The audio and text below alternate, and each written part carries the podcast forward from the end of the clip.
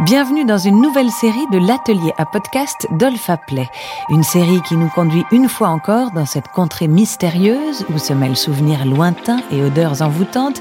Ici, il est question de retourner dans les studios installés au Paris Podcast Festival où vous êtes venus nombreux laisser vos souvenirs olfactifs. Des histoires souvent colorées, toujours intimes, rarement ennuyeuses et parfois même assez étranges l'atelier à podcast d'Olfa Play. Inspiré, raconter.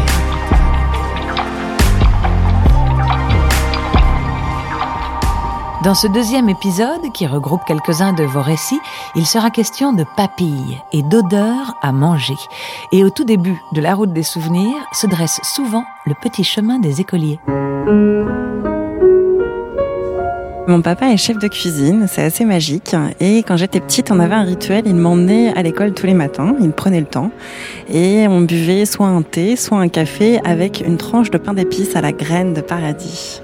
La graine de paradis, c'est une épice en fait médiévale qui vient de Guinée et qui s'apparente à la cardamome et au poivre, qui a un goût assez différent parce que assez euh, épicé, ça va être un exhausteur de goût.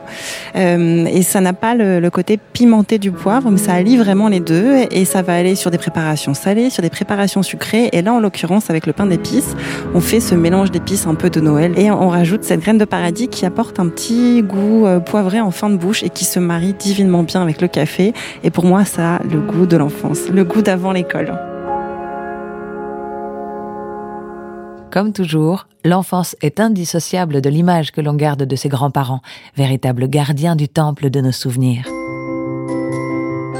l'odeur des, euh, bah, des madeleines justement et des petits beurres. Enfin, c'est un peu un mélange des deux euh, qui me rappelle euh, tous les après-midi que je passais chez mes grands-parents quand j'étais petite. Ma grand-mère avait un, pot à biscuits où à l'intérieur il y avait souvent des, petits beurres et des fois il y avait des madeleines et du coup ça, sentait, euh, ça sentait ce mélange de saveurs et d'odeurs et à chaque fois que je ressens ces odeurs-là, ça me fait tout de suite penser à quand j'étais petite et quand j'allais chez eux. C'est vraiment pour moi une odeur qui me fait penser à l'enfance aussi, à cette douceur qu'on a, le fait qu'on soit gourmand, qu'on aime bien ce genre de choses. Et pour moi, c'est cette odeur-là qui est très douce et qui est très euh, rassurante aussi.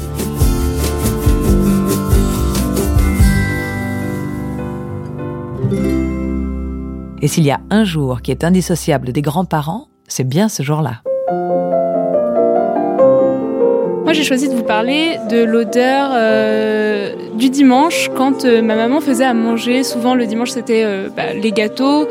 en fait, j'avais souvenir de me réveiller le matin et de sentir l'odeur de, de, ma maman qui faisait la cuisine. Alors, tantôt c'était du sucré, tantôt c'était du salé. Ce genre, je sais pas. Je savais que c'était le dimanche quand je me réveillais et que je sentais les croissants ou que je sentais même le rôti du midi. C'est vraiment cette odeur-là. C'était plusieurs odeurs qui, en fait, en ont créé une seule, qui était celle du du, dimanche. Euh, le dimanche, on faisait la cuisine ensemble ou même elle toute seule. Voilà, c'était cette odeur-là qui m'a beaucoup marquée. L'odeur du dimanche, encore et toujours, mais cette fois-ci, une odeur un peu plus exotique.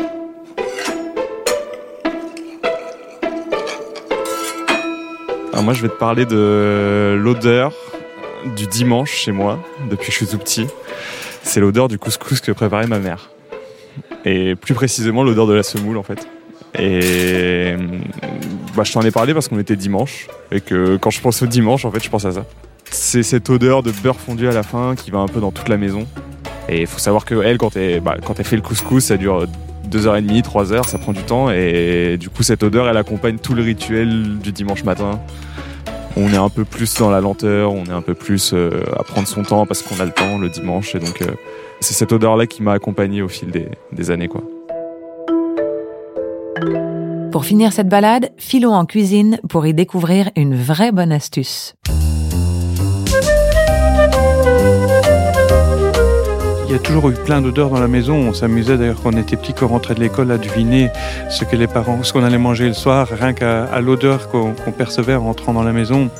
Mais il y a une odeur comme ça qui a cette particularité de, susciter la faim. Et euh, c'est un petit truc que mon père connaissait et il appliquait dans son établissement. À un moment donné, il a eu un, snack qui, avait une vingtaine de places et quand le service du, de, midi ne démarrait pas parce que les gens étaient encore en train de boire leur verre, il faisait chauffer euh, quelques queues de scampi dans une, du beurre à l'ail. Et alors cette odeur de beurre à l'ail, mais on, a à peu près la même sensation avec par exemple de l'oignon qu'on a fait blanchir dans, on peut faire revenir dans une, dans une matière grasse, dans de l'huile d'olive. C'est une odeur qu'on retrouve dans toutes les cuisines, quasiment dans, dans, le monde entier, et qui a cette particularité d'activer la faim. Ça donne faim, et ça sent bon.